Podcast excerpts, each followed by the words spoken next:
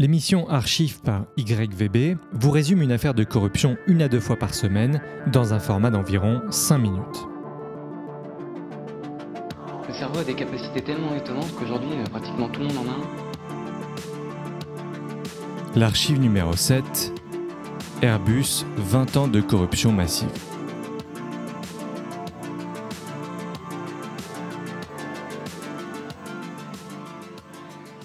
Après plus de 4 ans d'enquête et de révélations successives, Airbus a accepté début 2020 une sorte de plaidé coupable en payant 3,6 milliards d'euros dans un accord tripartite entre les autorités françaises, britanniques et américaines. Le géant européen était impliqué dans des faits de corruption, blanchiment de trafic d'influence internationale, corruption d'agents publics étrangers et abus de biens sociaux.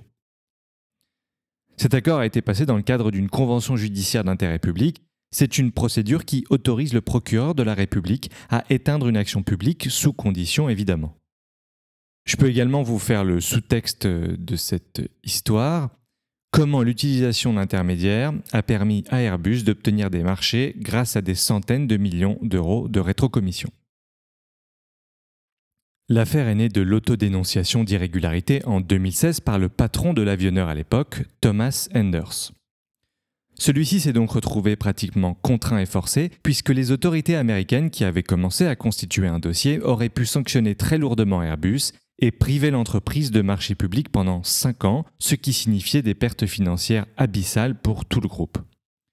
D'où la volonté de Enders de passer par une juridiction européenne. L'objectif du parquet national financier et du Serious Fraud Office britannique était donc de recouper toutes les preuves afin qu'aucune malversation ne leur passe sous le nez. Très vite, l'enquête se focalisera en priorité sur un groupe d'employés au sein de l'avionneur français nommé le CMO, Communication and Marketing Organization. Ce groupe, qui était successivement dirigé par Jean-Paul Gutt et Marwan Laoud, était composé d'environ 250 personnes et avait tissé un réseau extrêmement influent partout dans le monde. Son objectif à ce désormais fameux groupe était de gérer directement et indirectement tout le flux d'argent qui allait servir à des rétrocommissions. Finalement, le CMO sera dissous en 2016 sous l'impulsion de Enders. Mais maintenant, la description de ces pratiques. Il y a deux types de techniques qui permettent de corrompre pour obtenir des marchés, que ce soit public ou privé. La première consiste à passer par des intermédiaires à qui on donne carte blanche et qui sont chargés eux, de faire passer l'argent à des personnes susceptibles d'avoir une influence déterminante sur l'obtention d'un marché. On les appelle les porteurs de valises. Ça peut concerner des fonctionnaires, des hommes politiques, des hommes d'affaires, et j'en passe. La deuxième possibilité, plus sournoise, celle des ONG et associations qui servent à faire transiter des fonds par le biais de caisses noires et autres comptes offshore. Cette technique-là est extrêmement efficace puisque, d'apparence, ces entreprises ne font rien de répréhensible j'ai sélectionné trois affaires qui, selon moi, sont représentatives des pratiques d'Airbus ces dernières décennies. Tout d'abord, Airbus est l'affaire des Eurofighters. En 2003, sous la direction déjà à l'époque de Thomas Sanders, l'avionneur avait dépensé près de 100 millions d'euros afin de faire pencher la balance pour la signature de l'achat de 18 avions de combat de type Eurofighter pour la somme de 2 milliards d'euros.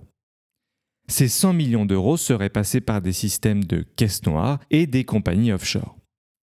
On a par exemple euh, réussi à retracer un versement de 90 000 euros effectué à la femme du chef de l'armée de l'air autrichienne, Erich Wolf. Ces 90 000 euros venaient d'un lobbyiste de ADS, qu'on connaît maintenant sous le nom de Airbus. Toujours en 2003, c'est l'affaire entre Airbus et Égyptaire. Là, il s'agit d'un cas plus simple de commission occulte à hauteur de 9,5 millions d'euros pour faciliter la signature d'un contrat de 900 millions auprès de la compagnie égyptaire. Airbus se serait servi d'un intermédiaire très connu dans le milieu, Abbas Al-Youssef, afin de faciliter l'achat par la compagnie égyptienne de 7 longs courriers à 330. Et la dernière, Airbus et le Mali, là on parle escroquerie et abus de confiance. Airbus aurait investi 14 millions d'euros dans une mine d'or de Kodiran, dans le sud du Mali, appartenant à la société Wassoulor, qui elle-même était détenue par l'homme d'affaires et homme politique Aliou Diallo. L'objectif était de faciliter la vente d'avions de transport militaire et d'hélicoptères Super Puma pour la somme de 100 millions d'euros.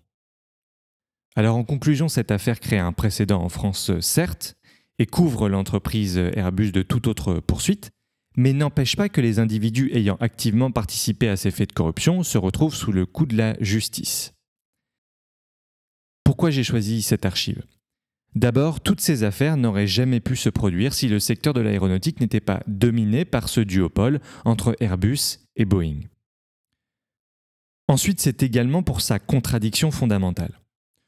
On peut tracer des malversations et des faits de corruption liés à Airbus, ancien EADS, au minimum sur les trois dernières décennies, ce qui montre un non-respect total du droit européen et international. Et malgré tout cela, cette entreprise aura sauvé sa peau grâce à une loi qui est censée améliorer la transparence et lutter en profondeur contre la corruption.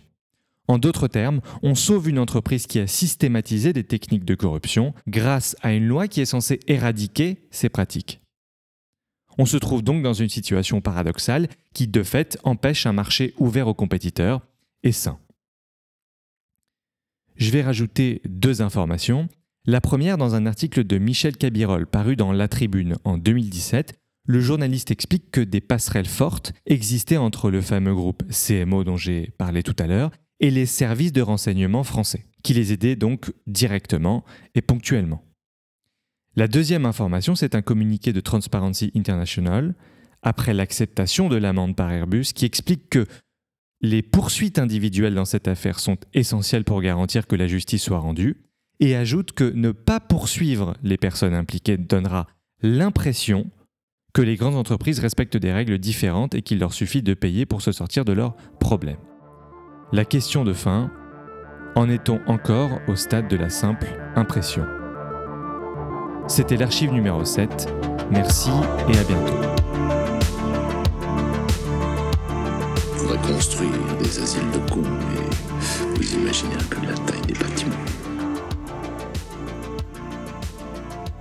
Hey, Houston, we've